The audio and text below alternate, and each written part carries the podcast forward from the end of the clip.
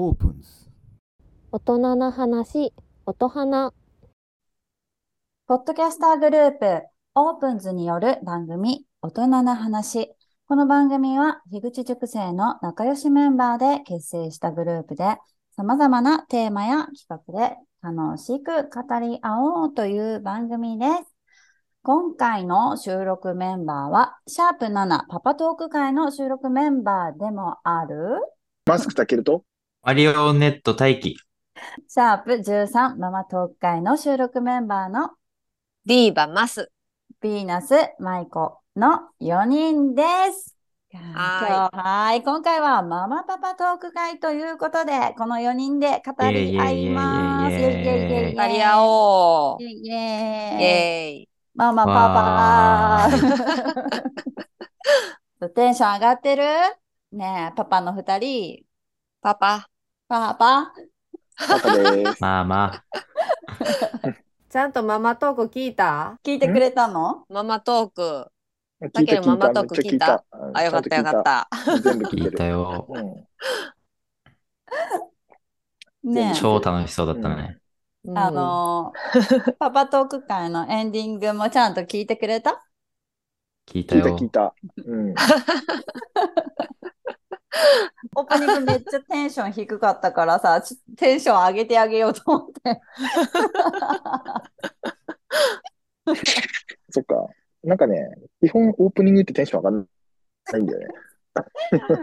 そう、だからね、あの、最初からちょっと盛り上げていこうかなと思って。うん。ねそっ、かあげていこ上げていこうそぜっ。か。ついてきます。置いてかれないように。切りだからな。うん。じゃあ、あの、本日もテンションを上げ上げで皆さん取っていきましょうか。はい、お願いし準備、ます。準備はよろしいでしょうか？はい。う。あげていこはい、う。大丈夫上げてこうぜ。たの 楽しい収録にしていこうぜ。イェイイェイ。そう、今日はですね、ママパパトーク会ということで、はい。育児のあれこれや、まあ、家庭でのね、役割とかルールとか、まあ、その他もろもろ子供に関してもね、いろいろ話していきたいなと思っておりますよ。うんうはい。早速ですが、行きましょうか。はい。ん。はい。まずね行きま、しょまず最初のカテゴリーは、育児の家庭内の分担とか、うんまあママパパの役割、そしてまあ、家庭内でのルールとかあれば、それぞれ話していきたいなと思っていて、うんなんか私からの質問はね、まあ家庭でそれぞれ、ママはこの係じゃないけど、この担当みたいなやつって決まってる？家事でも育児でも。それぞれみんな。ちなみに、うちは、その日、その時にできる方が、育児でも家事でもしていて、まあ、お料理もそうだし、お迎えもそうだし、子供に関しての、まあ、育児に関しても、その時にできる方がするっていう感じで、何々の係みたいなのは、うちはパパとママで決めてなないんだけど、みんなのところはどんな感じ、う。一緒だね。あ、一緒？その、できる方がみたいな感じ、うん。うん。仕事の兼ね合いで今日は遅くなりそうだからよお願いねとか？そうそうそうそう。だから、ルール、前もってこ、こ、この時間にはこっちがこうしようっていうのは全くない。けど、自然と偏りは多分できてる。保育園の送り迎えとかは、妻の方が多くなってるね。うんうんうん。それは奥さんの方が例えば仕事が早く終わる日が多いから奥さんが必然的に行っている感じになってるの？そうそうそうそう。パートだしね。うん。そうなんだ。それはさ、例えばお料理作るのはどっちとかも決めてない。決めてないね。ううんん。うん半分、半分ぐらいかな。うーん。うん子供の育児に関しても、例えばお風呂に入れるのはどっちとかは？は、どうかなうん。99%僕だね。えでも別に決まってない。俺はお風呂入ってきたらついてくるみたいな感じ。うんついてくる。うん無理やり、無理やりついてこさせるみたいな。ついてこさせる？うん。入るよ、つって。うんうんうん。パパ入るよ、行くよ、つって。いつまで一緒に入ってくれるかなっていうのはありあ、ますけどね。それは、大輝くんが入りたいから呼ぶの、早く寝れるように、スムーズに一緒にもう入るよ、みたいな感じ、そうそうそうそほうほうほうほう。そうなんだ。う。うん。ちなみに、タケルのところはどんな感じ？担当みたいなうん完全にない。ない。決まってない。うん。できる人がやるって感じ。うん。ほうほうほうほう。じゃあ、お料理とかもする？タケル。うん。する。ほううん。そうなんだ。お風呂とかも？お迎えとかも？ほうほする。う。ええじゃあもうその時にその日できる方がやる感じなんだ。そうそうそええそうなんだ。やっぱそういう家庭今多いのかな？マスンちどう。ん？どうなんなだろうちはもう、ほぼ私かな？あえっと、料、料理に関してはほぼ私だけど、うん私も、もうやーっていう日あるから、うん。なんか、あ、じゃあこの日は、うんあの、旦那が、あの、僕がお肉買ってくるから、焼肉しようって言って、焼肉はまあ野菜は私切っとくけど、お肉焼いたりすんのは旦那がやっってくれたり、ほうほなんかまあこの日は外食べに行こうとか、う。うん。うんうん。で、まあ全然私が、あのー作りたくないからお惣菜買ってきても全然 OK だし、ウーバー頼んでもいいしっていう感じで、お料理は。。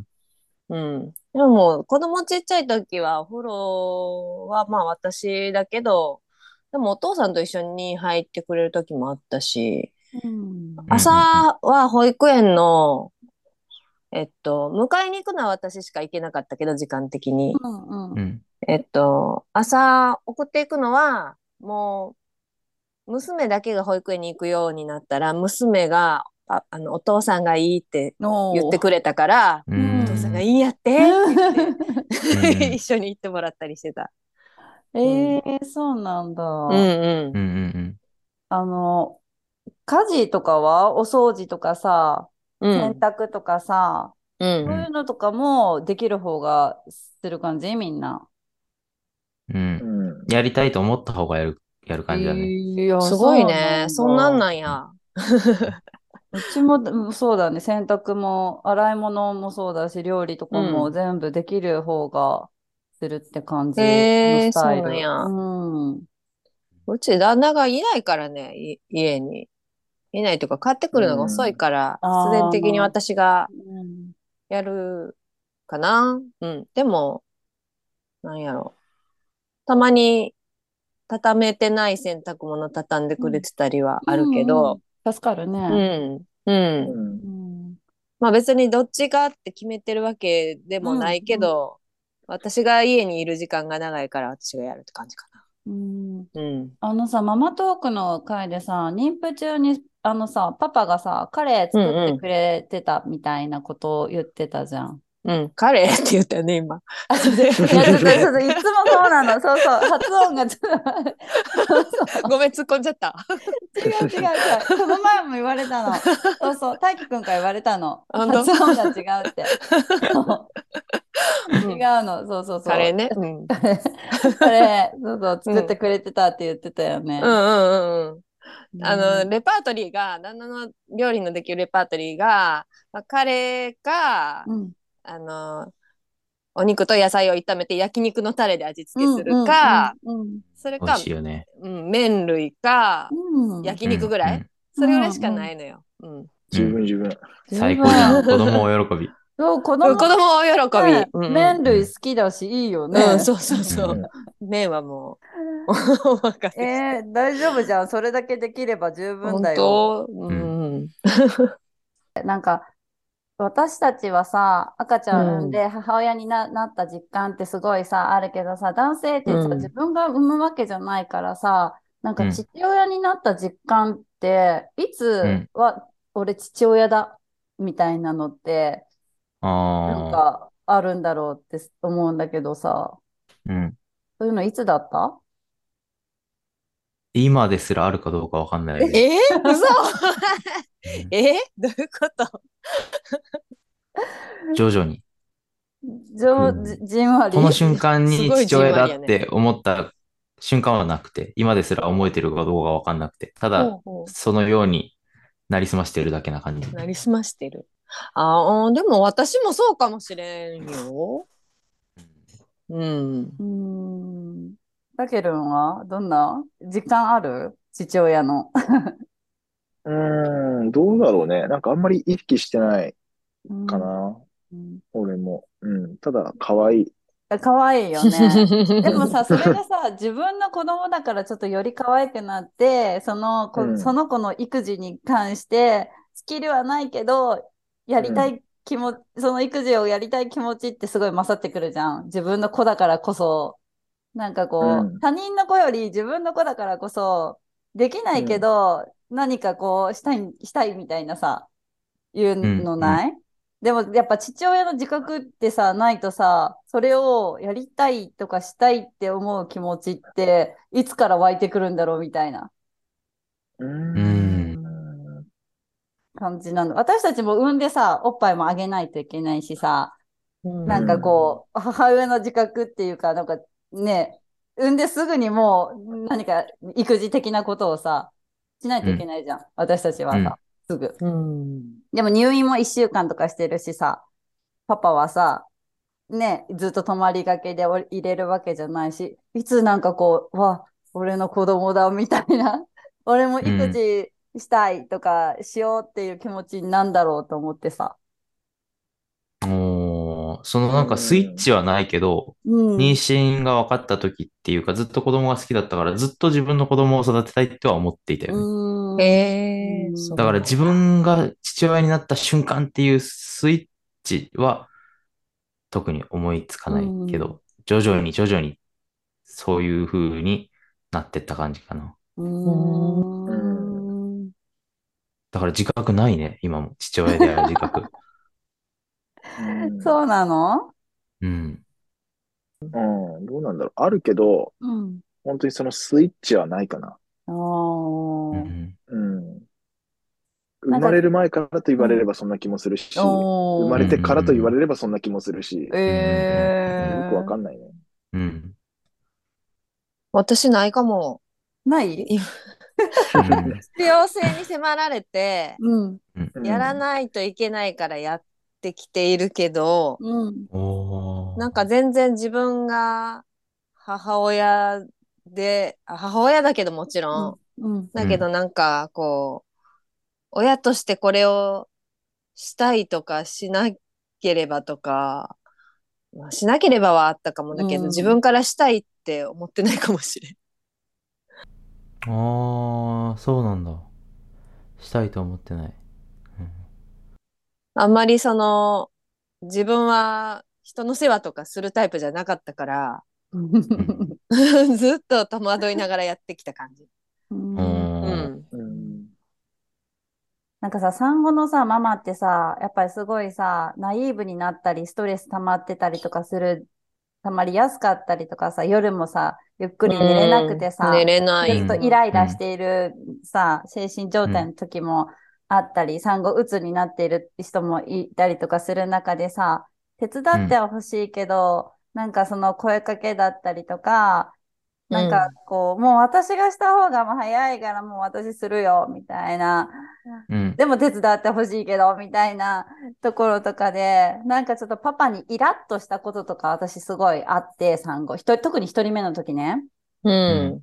なんかパパは優しさで、なんか洗い物をね、なんか次の日でいいよ、みたいな。置いときなよ、みたいな。きつかったら、もう次の日にすればいいんだよ、みたいなことを言ってくれたのね。うん。で、私からしたら、あ、パパやってくれるんじゃないんだって思ったの、その時に。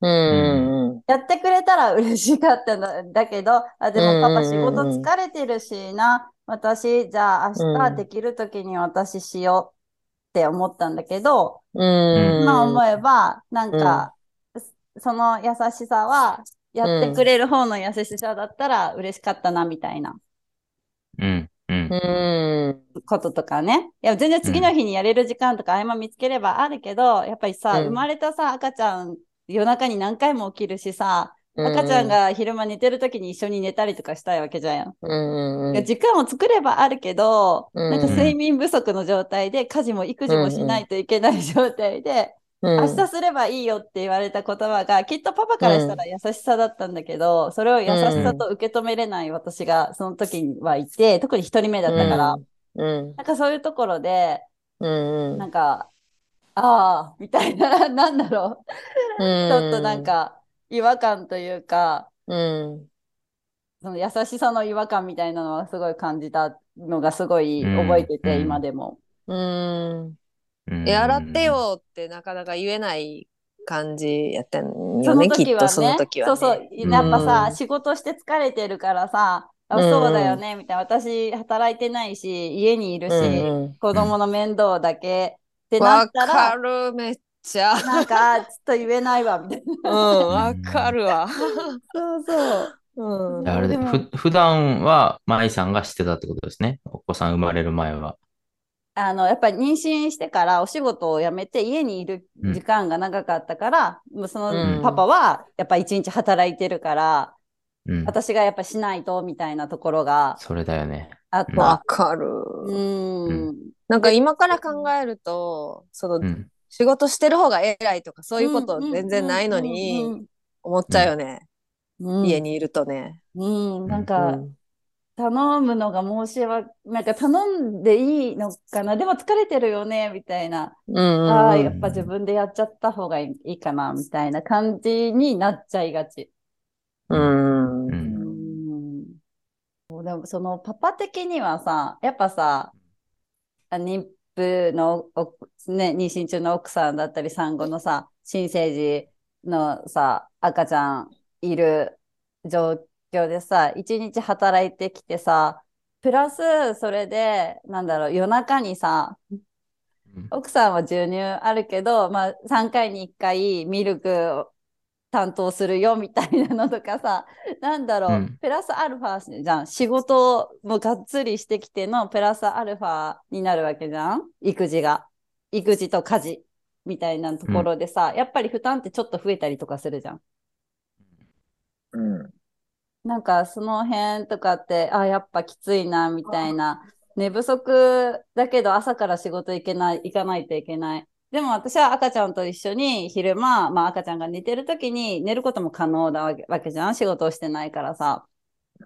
でもパパ変わらず朝からね、一日仕事をしているみたいなさ、その状況がやっぱりパパにとっては負担体力的にも精神的にも負担になってるんじゃないかなと思うけどさ、そこは負担とは思わないのかな、パパは？うん、いや、負担、負担だけど、うん。ママの方が負担なんじゃないと思うから、別に、うーん。あんまり、負担とは思わないね。うんそれ疲れないってこと？うん、なんで疲れてなかったの？だから、二人目生まれた時とかは、ずっと起きてたイメージ。いつ寝てたんだろうね、僕。うんだからよ夜中ずっとやりたい。いからやってただけだから、負へえ、すごい。あ担ではないね。ーうん。それすごいも。疲れるは疲れるか。うーん。なんかさ、私のパパさ、旦那さん、一人目の時さ、夜中やっぱさ、私も何度も起きてて眠たいながらもさ、なんか、なんだろう、そういう父ってわかる？おっぱいあげながら寝てるみたいな感じで、うんうん。で、でも、また2時間ぐらい経ったら赤ちゃんがわーって泣いて、なんかもう現実か夢かわかんない、なんか、うんうん。常に赤ちゃん泣いてるみたいな 状態で、うんなんか、で、パパが一人目の時、え、こうやって、こう肘でこうやって、泣いてるよ泣いてるよって言って、私のことを起こしてたの。泣いてるから、こう、抱っこししないよ、おっぱいあげないよ、みたいな、多分。だから泣いてるよって起こして、多分くれてたんだけど、うん。私からしたら泣いてるよじゃねえよ、みたいな。もっと抱っこしろよ、みたいな。わかうんるうん朦朧としてるからさ。そうでも、、わかるわかる。二人目の時は、うんもうこんなことしなかったの。もう私が別に何か思う前に、スンって抱っこしてて、抱っこして、ゆらゆらしてたの。へえ。で、うわーと思って、逆になんかパッて起きてパパが立ってゆらゆらしてるの見て、うわ、うんうわ、ごめんってなって、わあわんちょっと変わるみたいな。うなんか、まあ、朝からね、仕事、一日仕事起きてあるのに、わあわあ、ごめんごめん、変わる変わるみたいな感じになってさ、うーん。あそこでちょっと、あ、パパ、パパだって思った。うー ん。うん、うん二人目にしてパパっていう実感が私は、パパがパパになったって思った。あうん。大輝くんさ、うん一人目の時と二人目の時ともう全然変わんない？その夜中起きてたっていうのとかも。あ。うん。まあ変わんないけど、二人目の方がなんか大変だったね。子供二人いるから。なあ。うーん、そうね。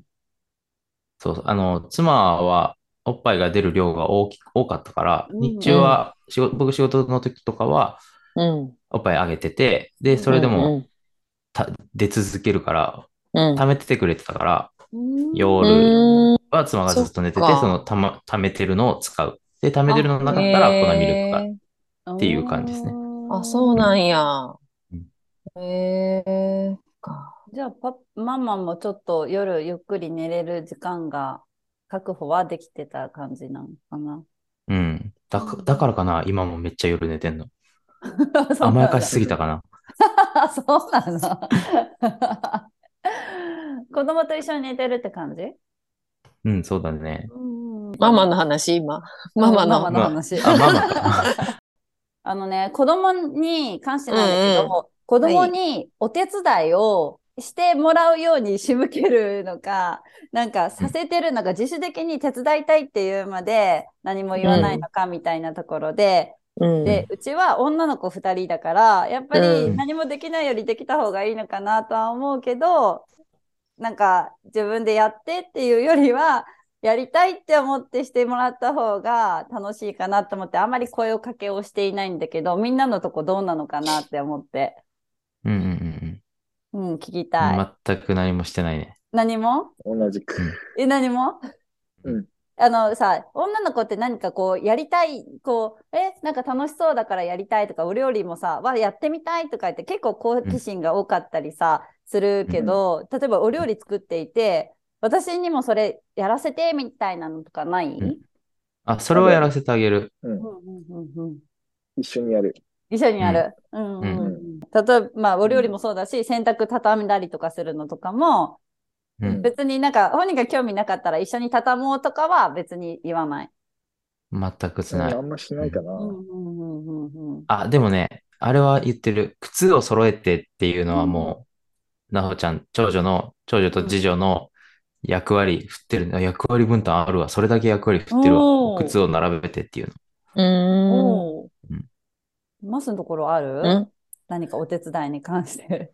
いや、やらせせてるっていうのは全然ない。む、無理やりっていうか、こっちが声かけてやらせてるっていうのはないけど、うん。本人たちの特性として、うん。娘なんかは、こう、例えば、ウェットティッシュの、うん。が、うん。残り1枚、最後の1枚使った時に、ススッと、次のやつを取ってきて、ほこう、セッティングするみたいなのうが、おこう、なんていうの、上手にできる。男性陣は、うん。その、どこに在庫があって、残り1個、もう残りがないとかいうの全然見てないんやけど、うん。娘はそれ、あと1個やでとか いうのが見えてるのよ。家の中のどこにこれがしまってあって、これが片付けてあるっていうのは、私の次はもう娘が一番多分よく知ってるから、えー、すごい。うん、すごい。これここにあるよっていうのは、うん。うん、すごい多分把握してる。助かる。うん多分ね。う。うんんねまあ、息子なんかは、そういうの全然分かってないけど、焼きそば作るよって言ったら、うん俺がやるみたいな感じで、私が、もう、すごいみんな食べるから、今、ホットプレートでうんすごい量作るんやけど、んホットプレート用意して、私がじゃんじゃんホットプレートに材料入れたら、む息子がわーってこう、混ぜたり、うん炒めるのはもう息子がやるみたいな。あと、まあ、焼肉、うん焼くのもお、お父さんと息子が焼くみたいな。担当だ。うん焼肉担当、うん焼きそば担当だ。そうそう。そういうなんかこう、毎日のことじゃないけど、うんうんここぞという時に出番があるみたいな感じかな。まあ、本当はもうちょっとね、毎日やってくれたらいいけどね、何かしら。うんうんうん。そうだね。って感じ。うん。自主的にして、したいと思ってくれたら嬉しいなって感じだよね。させたくまないよね。いまいちゃんとこさ、でも、うん。なんか、働いた分、お小遣いあげるとか、そういそうせいじゃなかった？そうなの、そう、そうなの、そうなの。そう、えっと、お小遣いを、お小遣い制にしてないので、あの、お手伝いをしてくれた項目に対し、もことに対して、いくらっていうのを決めていて、すごいよね。洗濯を畳んでくれたらいくらとか、ええなんか、まあ、靴を並べてくれたらとか、あとね、パパが、うん。えっと、上の子、下の子も小学生も入入学したんだけど、パパがうん。100点取ったらいくらとか、これいいか悪いかあそれ。私もうちあってさ、私嫌やね そうそう。で、私いいか、うんそれはいいか悪いかわかんないけど、ん。うん。それはパパの独断で、あうの、ん。決めた項目で、うん。で、1学期まとめて、うん。その、何枚っていうので、うん。まあ、いつも上げてて、で、合計の1学期の枚数プラス成績を見て、さらにお小遣い上げたりしてる。ええそれが多分ちょっといいか悪いかわかんないけど。わからんよね。そう、どうなんだろう。わからんってことは、少なからず良くないとも思ってるってことだね。ななんか、さ、そう、どう、頭いい方がオッケーみたいなのってどうなんていうか、テストで、うんうん。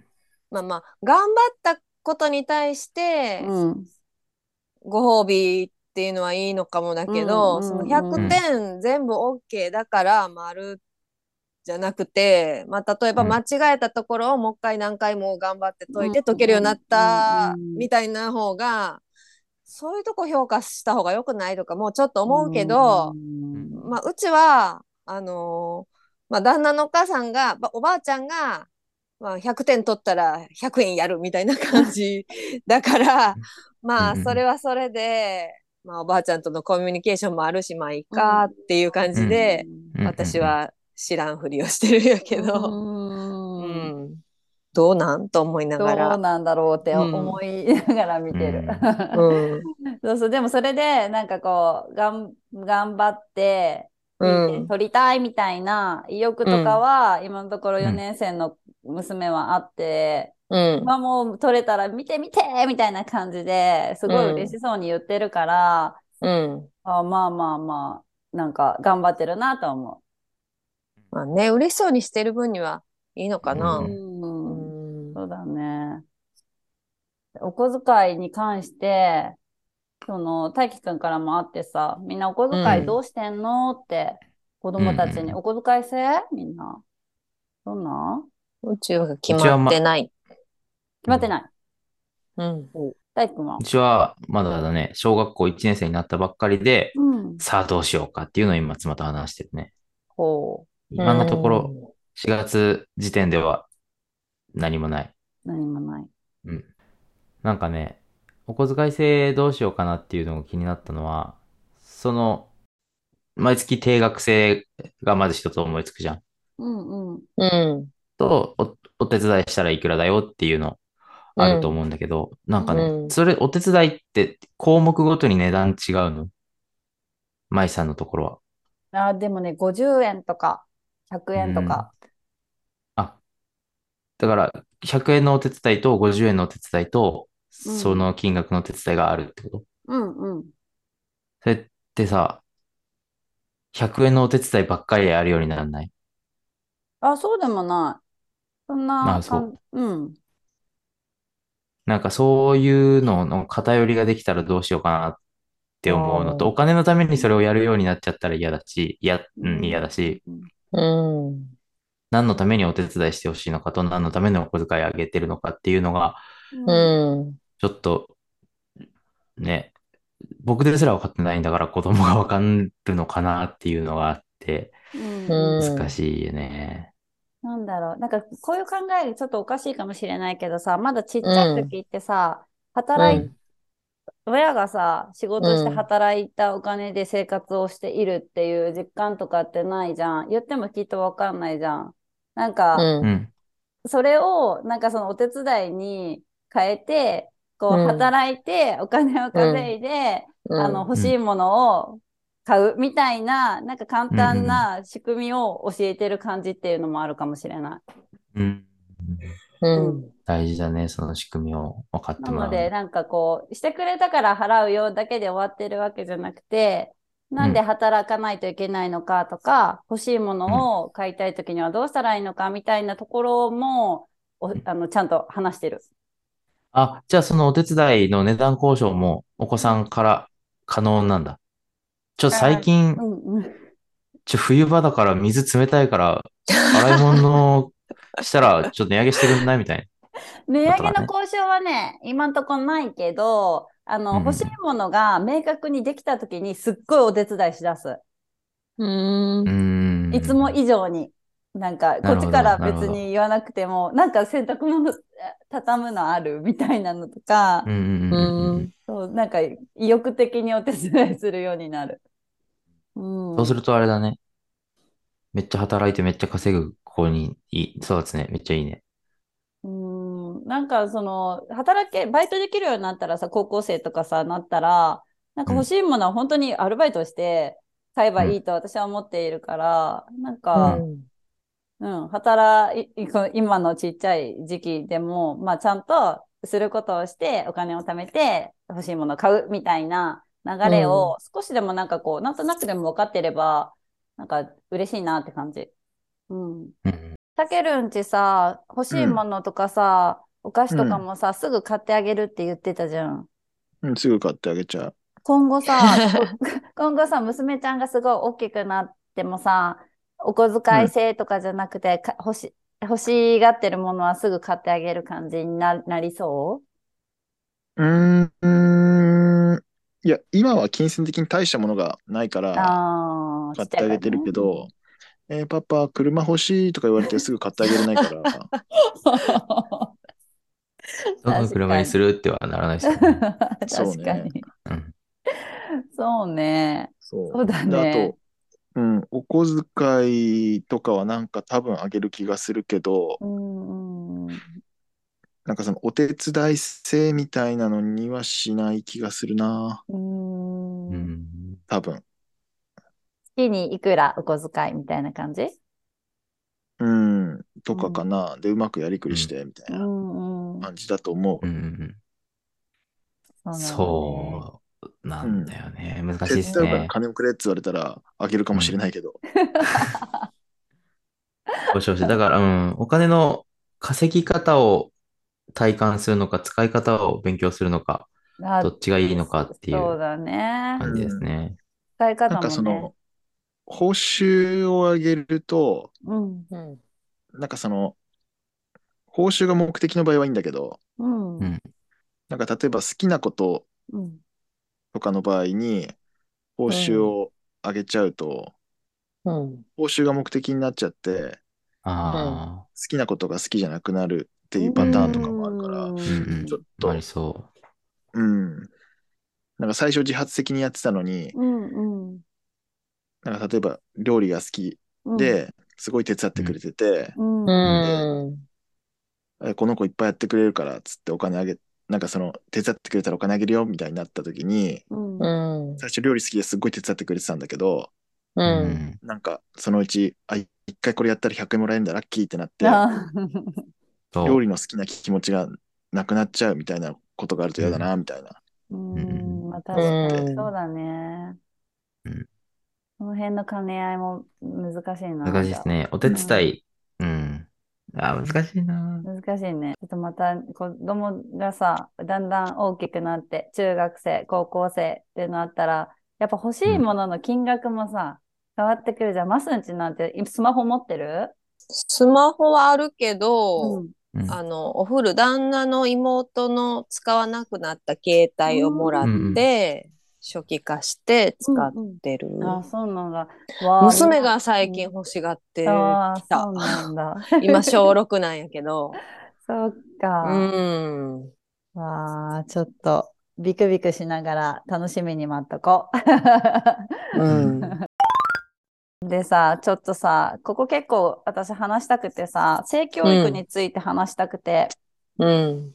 みんな大丈夫、大丈夫よ。大丈夫？話したいね。話したい。そう、話したくてさ、うんあの、一番やっぱり子供が大きいのはマスじゃん。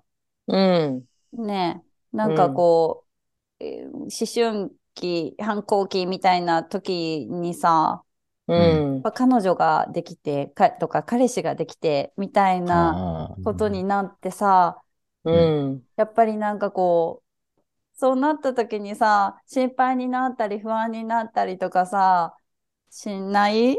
ます？ちょっと待って、今さ、だいぶ大きくなってからの話やね、それ。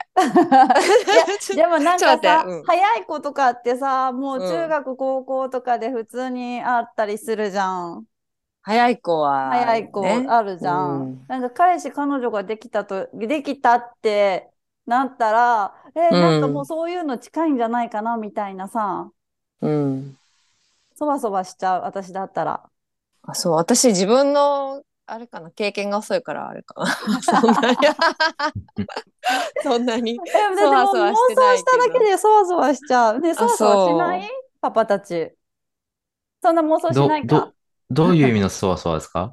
いや、彼氏できたよ。そういうことしてほしくないってこと？あ、違う違う。えっと、彼氏できたよって聞いて、うん。じゃあうんどんな気持ちになる、いいねって。おめでといいねってなう。る？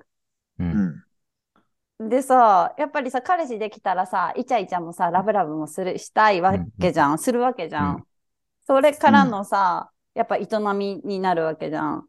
うんうん。なんもさ、こう、心配になったり不安になったりしない女の子じゃん。それを、うん。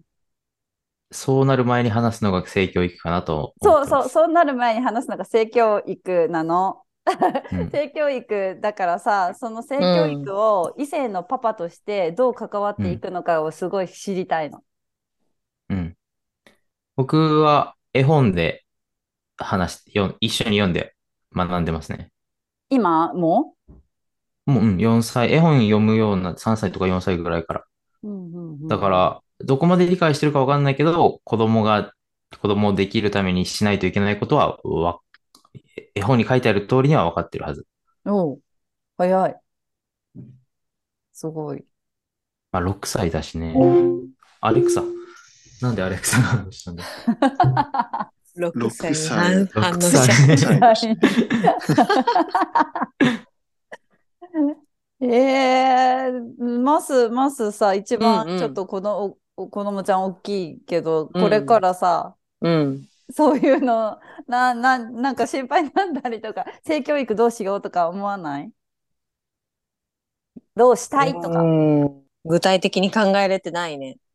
なんかさ、じゃあさ、あの、大輝くんとさ、たけるんさ、自分たちが、その、うん。中学生、高校生ぐらいの時って、親からの性教育あった？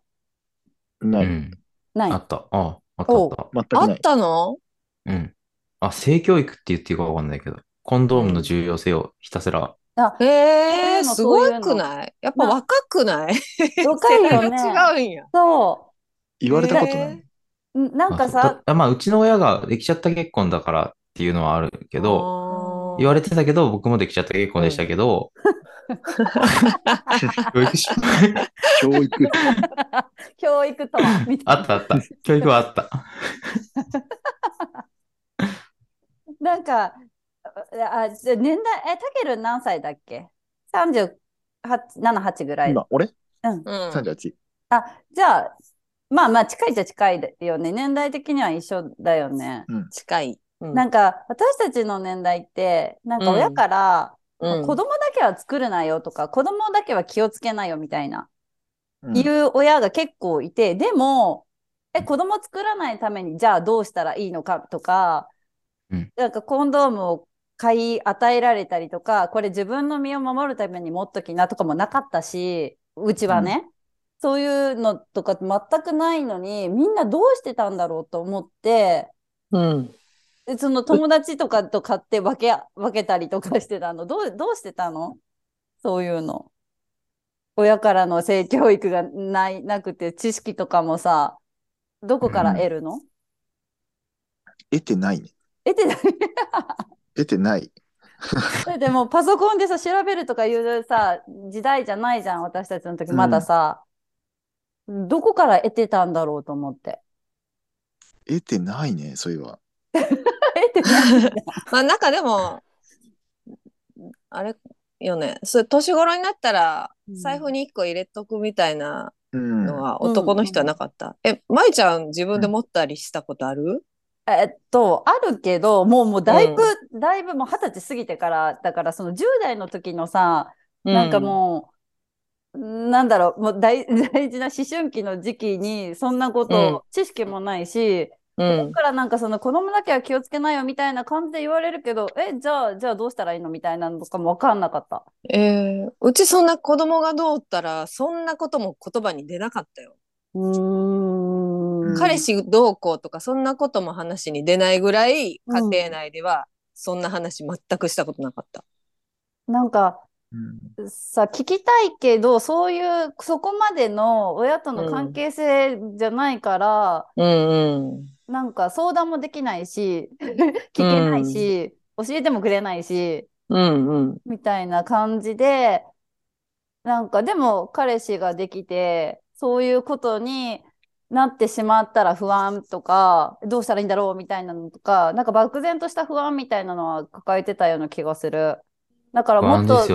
親からのとか身近な大人からの性教育は、もうなんかうん本当にもっとしてほしかったし、いや、絶対ないとダメだよ。私は娘にしたいの、がっつり性教育を、うん。う。うんん、って思ってるからさ、自分がなかったから、なくて不安な気持ちになったからね。うん。でもこれからさ、みんな今親でさ、自分の子供たちに性教育って、がっつりしたいの、したいと思ってる？みんな。どう？する。釣りがちょっとわかんないね。うん。けど、うん、し、しなきゃダメだと思ってる。けど、あ、まり異性じゃん。恐怖を煽りすぎると、うん。その性行為を楽しめなくなっちゃうから、それも良くないと思う。うーん。なんか、あその危険だよってむいうような教え方っていうのはう、んちょっと怖いね。避けたいかな。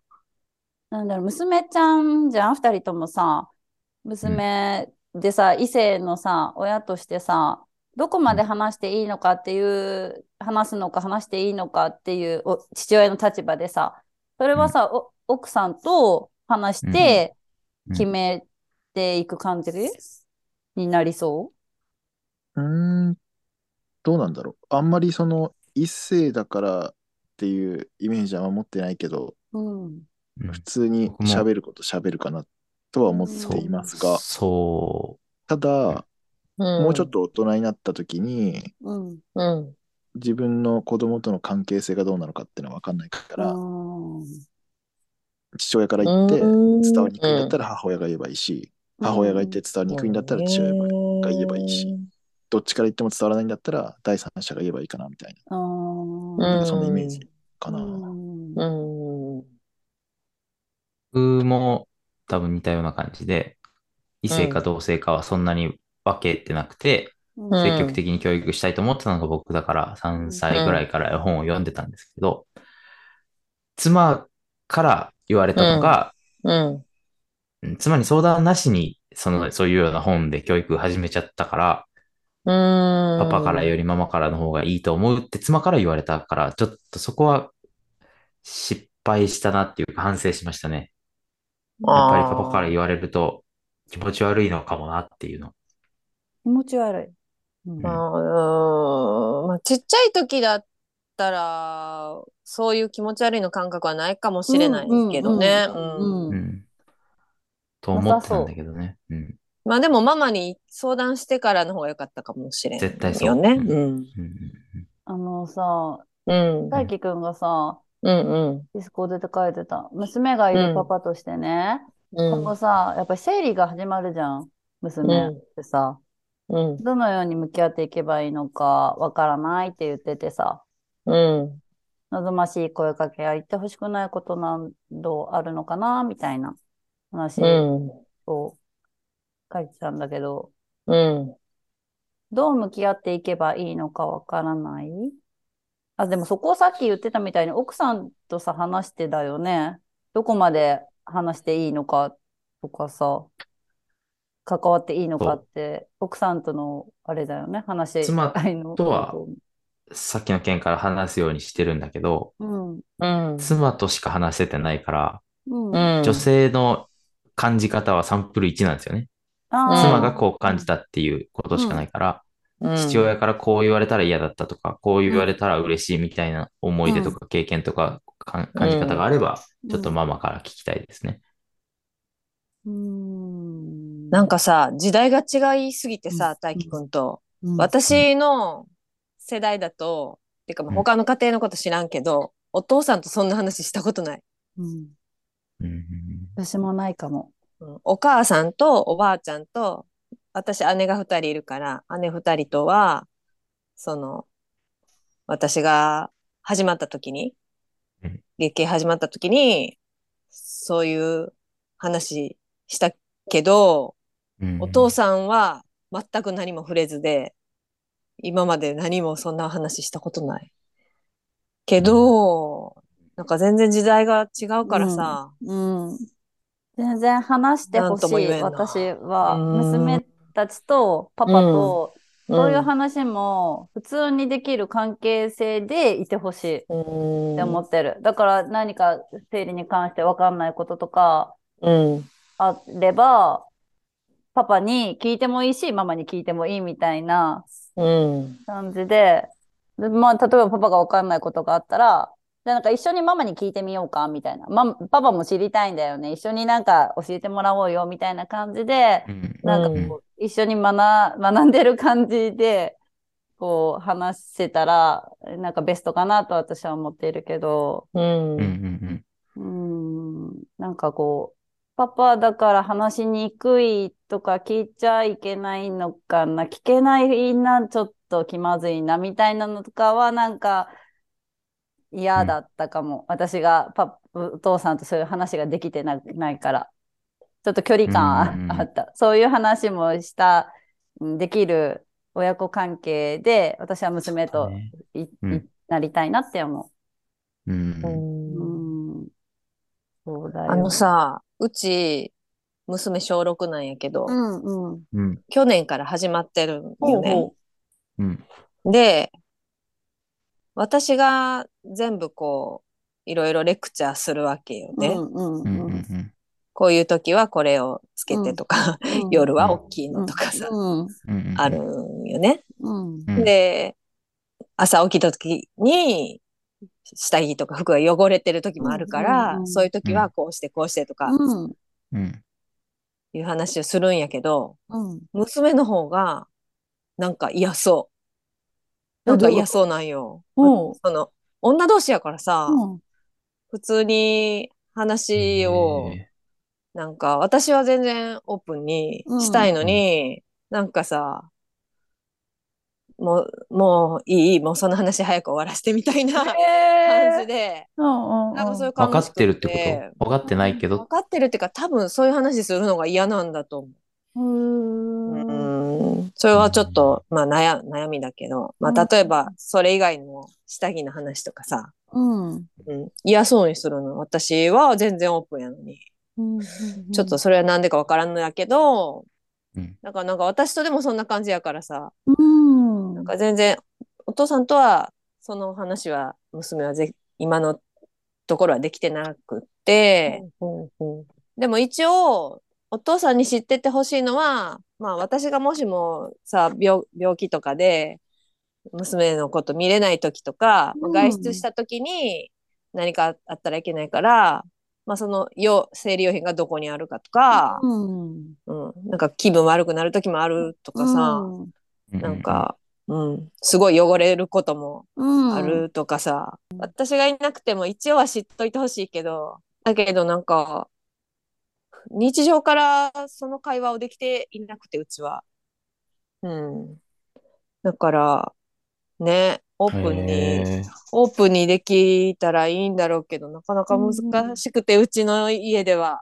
うんうん。そうだよね。大きくなってみないともうわかんないけど、なんか普通に生理、いや、今生、生理は昨日から始まってさ、お腹痛いんだよねとかいうのも普通に話せる家庭環境を作っっておきたいなっては思ってる。まあ、パパがいても関係なく、うあ、ちょっと生理、んなんか前だからイライラしてんのかなとかいうのとかも、あ、そうかもしれないねとか、あとお腹痛いって言ってるの、あ、昨日から始まったって言ってたね、大丈夫とか、パパが普通にさらっとそういうのも言える、なんか、家庭いいなって思う。ん。う。うん、なんかああえて、あ大丈夫っていう声かけね。うん、言われた。うん。ら、あ、なんか分かってくれてるのかなとか、そういうの言ってもいいんだなとか、きついとか、今体調悪いとか、うんイライラしてるって、うん。でいいんだなって思っててほし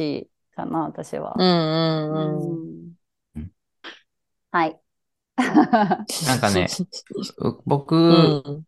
のお母さんは買い物行くときとかにうん生理パッドのコーナーでいろいろ教えてくれてたね。えあ、へえ、そうなんや。買い物ついていくときに、うんへえ。これが夜用で昼用でっていうのとかを多分、えー、うっすら聞いて教えてくれてたん？すごい。うん。すごいね。とか、妹が生理始まった時も、なんか一緒に、ついでにき、き、なんか、習ってたね。あ、そうなんや。いいよね。うんなんか学校とかだとさ、男女別になっちゃってさ、おうんこの時間男子は何してんのか分からへんみたいな感じで、なんか学校ではいいね確かにしてなかった。うん。家でそうやって教えてくれたんや。でも母親からお、お母さんから聞いてたから、うん。お父さんとの関わり方が分かってない。まだ僕もどうすればいいかが分かんない。自分の娘に対してね。うん。うーん。そこでもさ、やっぱりうさ、ん。パパとママのは話し合いって、ちょっと簡単な話し合い、なんかどうするみたいなのとか、どうしてほしいとか、なんかその二人で話す、性教育に関して話す時間ってめっちゃ大事じゃない？うん。どうしていきたいとか、どう思ってるみたいなのとか、そこがちょっとずれてたら、うなんん。か、話せる雰囲気とか作れなさそう。私は作りたいと思ってるけど、うん。例えばパパが、いやもうそこはもう全部もうママお願いみたいな。俺はちょっとなんかもう恥ずかしいからちょっといいよみたいな感じだったらそういう雰囲気作れないし、なんかそこなんかちょっと夫婦の話し合いで大事かなとは思うよね。うん。大事うだね。ん。そうだよね。あとなんだっけ？マス、うんディスコードに書いてたけど。ちょっとね、今ね、隣の部屋に息子が来たからね。話せんくなった。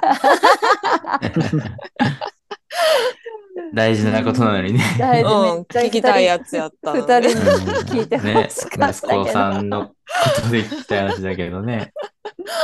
うん大事なこと聞きたかったんだけどねえー大。事大事だけど、なんか一応ここに書いてるんだけど、うん。うん。個室がね、そうそうそうそう。ないとた大変なのか。たけるんからのなんかちょっと、個室ありますよ。ないと思ってるでしょ。ありますよどこだって。できるから大丈夫。うんえ？どこだってできる？うん、どこでもできる。あ、本当？え、えどういうこと？どういうこと？まず今何を、何をするかって話ですよね。オナニーですよね。そうです。ソロ どこでもありがとうできる言ってくれて、私ソロ今言えんからねソ。ロ活ですよ。そうそうそうそう。うんはい。個室がね。まず空間的に隔てるのは余裕だし、うんうん。そうなん？別に布団の中にかぶってやればいいし、うん。ほう。だってさ、マスさん、一緒一緒にお風呂入ったり、トイレ見に行ったりしてないでしょ？うん、してないよ。トイレも行けるし、あ大丈、夫。そこでも行お風呂でもできるしけ大丈夫うんな。おー、そういうことか。あともう時間をずらすだけでもうん。人がいないとそう30秒あればね。30秒で？マジそうか。そうめっちゃダッシュで帰って30秒先に家着けばなんとかなると思 じゃあ心配しなくても、何かしら自分でそういう時間を持つっていうことね。うん、そうそうそう。何の心配もいらないあ本当？大丈夫そうやりたないんやが勝つから。うん、なるほど。いうん。や、勉強になった。うわー、そうなんだ。へそうえ。何の何の障害もないよ。えあ本当？う。そうそうそう。うん。そうなんだ。きっとそういうもんだと思ってるよ。息子さん。いや、心配してたん。一人になる時間。ないけど大丈夫かなって。うーん、そっかそっか。大丈夫。あでも安心したね、ますね。安心した。すごい断言してくれてよかった早かったね。大丈夫、大丈夫。わあ、まあちょっとね、がっつり性教育の話もちょっとできましたが、ねえ、今日ママパパ初めてですが、なんかどうだった？子供の話も結構したけど。もうちょっと話したかったね。もっとなんか一つのテーマをもっとこうバンバン掘り下げたいかも。そうやった方だ、そうがよかったねだね。あ、あと最後聞いてもいい？一個。うんうんうん。子供をうん誰かに預けて、夫婦でデートをしたりとかしてるみんな。夫婦の時間を、うん、無理にじゃないけど、こう、子供を預けて作ってるって聞きたくて。うん、あるかな。ある。うんうんうん。でもさ、二人の時間にさ、まあデートの時間になっても子供の話になんない？なるね。なる。な、な、やっぱそうなんだ。私、いつも子供の話になるから、みんなどうなんだろうって思ってて、デートだけどデートじゃない、ない感じ。子 子供は預けてるけど、子子供の話にいつもなっちゃう。ん。う。うん。うちは、うん。まあ、もう預ける年でもないんやけど、うん旦那が平日休みあるから、うん。昼間にご飯食べに行くぐらいの時は、うん。どうしても子供の話になるけど、うん。うん。この間夜に、久しぶりに二人で、あの、まあ、アマチュアの人だけど、ライブを見に行って、子供は留守番させて、うんこれ食べときって言って、うん二人で、その二人が好きな人を見に行った時は、うんうん子供の話はしなくて。そのやっぱライブの話うんううん。んだのがうん直近で一番で、デートかな？うん。めったにしないけど、うんそんなことは。うん。ええそんでも、な感じだった。二人が好きな音楽の話とかもできて、うん素敵なデートだ。うん。いやー、今日はもう、ちょっと盛りだくさんでしたが、またね、はい第2回目楽しみにしておきたいと思います。はい。話すテーマもね、またちょっと違った感じで考えていこうね、うんみんなで。ちょっと調子出てきたんだけど、たけるん。調子出てくんの？遅いね。そうなんだよ。やっと温まってきたよ。ねえ。ちょっと始まる前にさ、二人で温めといてくれない？いや正直ね、10時から始まるじゃない？これいつも。んうん。ちょうど寝かしつけて、うん。もう完全になんかこう、ゆったりモードになって、ちょっと、なんなら俺も一緒に寝ちゃうんじゃねえかうんみたいなところからなんとか振り絞ってきてるから、うん そうだよね。そうだよ。今度一回深夜に撮ったらめっちゃおもろいんちゃう？いや、そうかもしれない。そうね、もうマシンガントーク。やば早朝だよ、早朝。あ、しょ早朝ね。朝がいいよね。あ、早朝はね、もう絶好調だよ。おそうなん？早朝収録え 企画しましょうか、今度ね。ノリノリのねキ。レのさえさえですよ。全部の質問にバキッと答えますもんね。バキッとね。いや、だって、マスの息子の質問めっちゃ早かったもん、ノリノリ。ねあ、大丈夫、大丈夫。大丈夫、大丈夫。それまでずっと黙ってたのにさ、そうだよ。大丈夫、心配ない、心配ない。急に喋り出したと思って。ね。今日楽しかったね。いろんなお話ができたんで、すごいためになりました。はい参考にもなったし。ありがとうございます、皆さんあり。がとでは、今回の収録メンバーは、マスクたけると、マリオネット大輝と、う。ディーバマスト。ヴィーナス舞子でした。はい。この番組、大人の話では、メッセージ、質問、番組の感想も大募集しています。Twitter、インスタの DM や、ハッシュタグ、音花で感想ツイートもお待ちしております。では皆さん、お疲れ様でした。バイバーイ。バイバイ。した Love you. Love you! 音花音はい。では、ここからはエンディングトーク、フォビア、シュート。マニマニシンドローム愛子がお送りします。いやー、面白かったね。ねえ、パパママトーク、結構こんなに深いこと、今まで友達とかうんくらいしか聞いたことなかったので、ちょうん。っと面白かったですねう。ん。うんみんなすごいなと思って、世代的にちょっと自分ね、だいぶ僕上だから、やっぱノリがね、うんうんうん昔のノリっていうのに比べて、すっごくなんか子供のことを第一優先っていうか、しっかり考えてんだなって思って、めちゃくちゃ一人でへこんでました。へこんで？もともとの気質もあるけど、ちょっとね、家庭の状況的に、いろいろへこみます。はい。ちょっといろいろ。ごめんなさい。ここでそれ説明してると感想と違う話になっちゃうんで、はい。めちゃくちゃこう心がチクチク痛みながら聞いてました。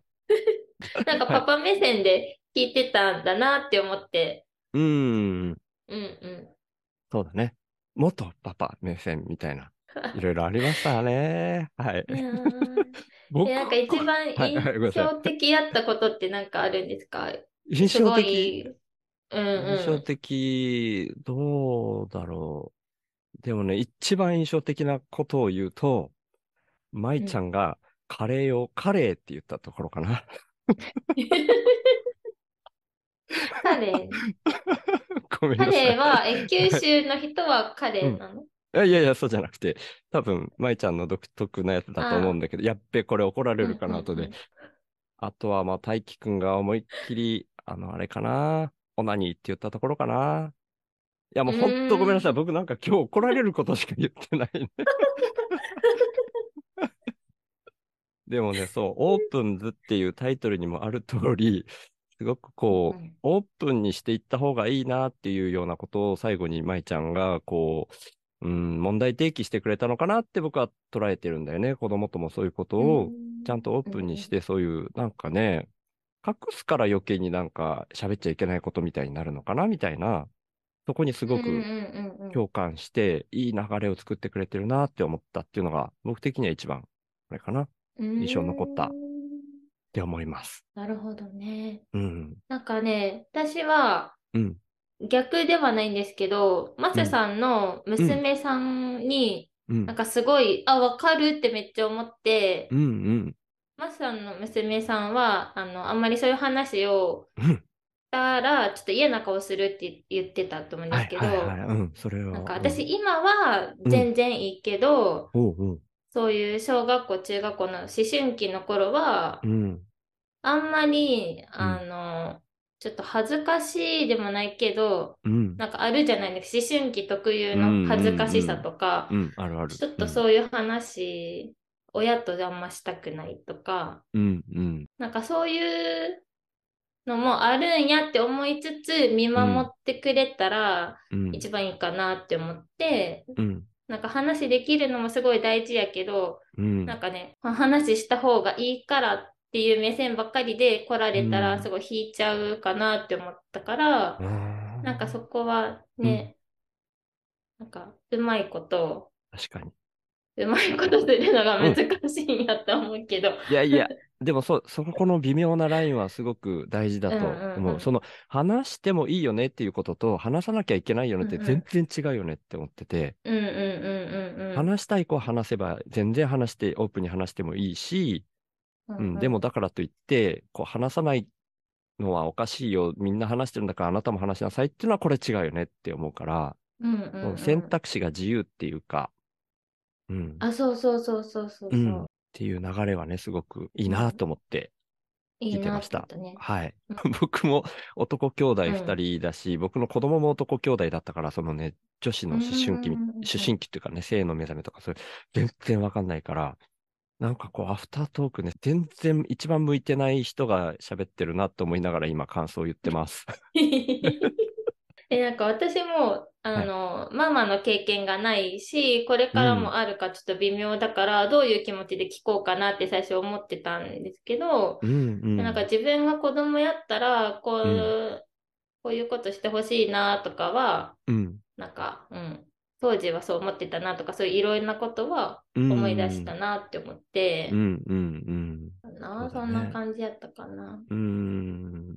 喋った4人は今まさに子育て真っ最中っていう感じだけど、そうじゃない世代の人たちもみんなこうね、それぞれの立場があって、その時のこう生き方あるけど、うん。そこにいつでもなれる可能性があるし、もう過去にそういう経験した人もいるし、みたいな、みんな関わり合いの中で生きてるからっていうことを意識しながら聞いてました。僕はまあ一応過去には経験はしたけど、うん。あ、なんか確かにパパ、ママはうん。みんな通るかはわかんないけど、うん思春期の自分の困ったこととか、そういうのは、大人になるまでに絶対あるからね、うん。なんて言うんだろう。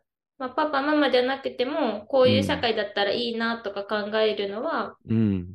良いことだなとは聞いててすごい思いました。うん。すごく考えさせられる回だったなと思います。うんうんうん。ということで、フォビアのシューと、マニマニシンドロームの愛子でした。はーい。ありがとうございました。ありがとうございます。音花？最後までお聞きいただきありがとうございます。ママパパトーク会お楽しみいただけましたでしょうか？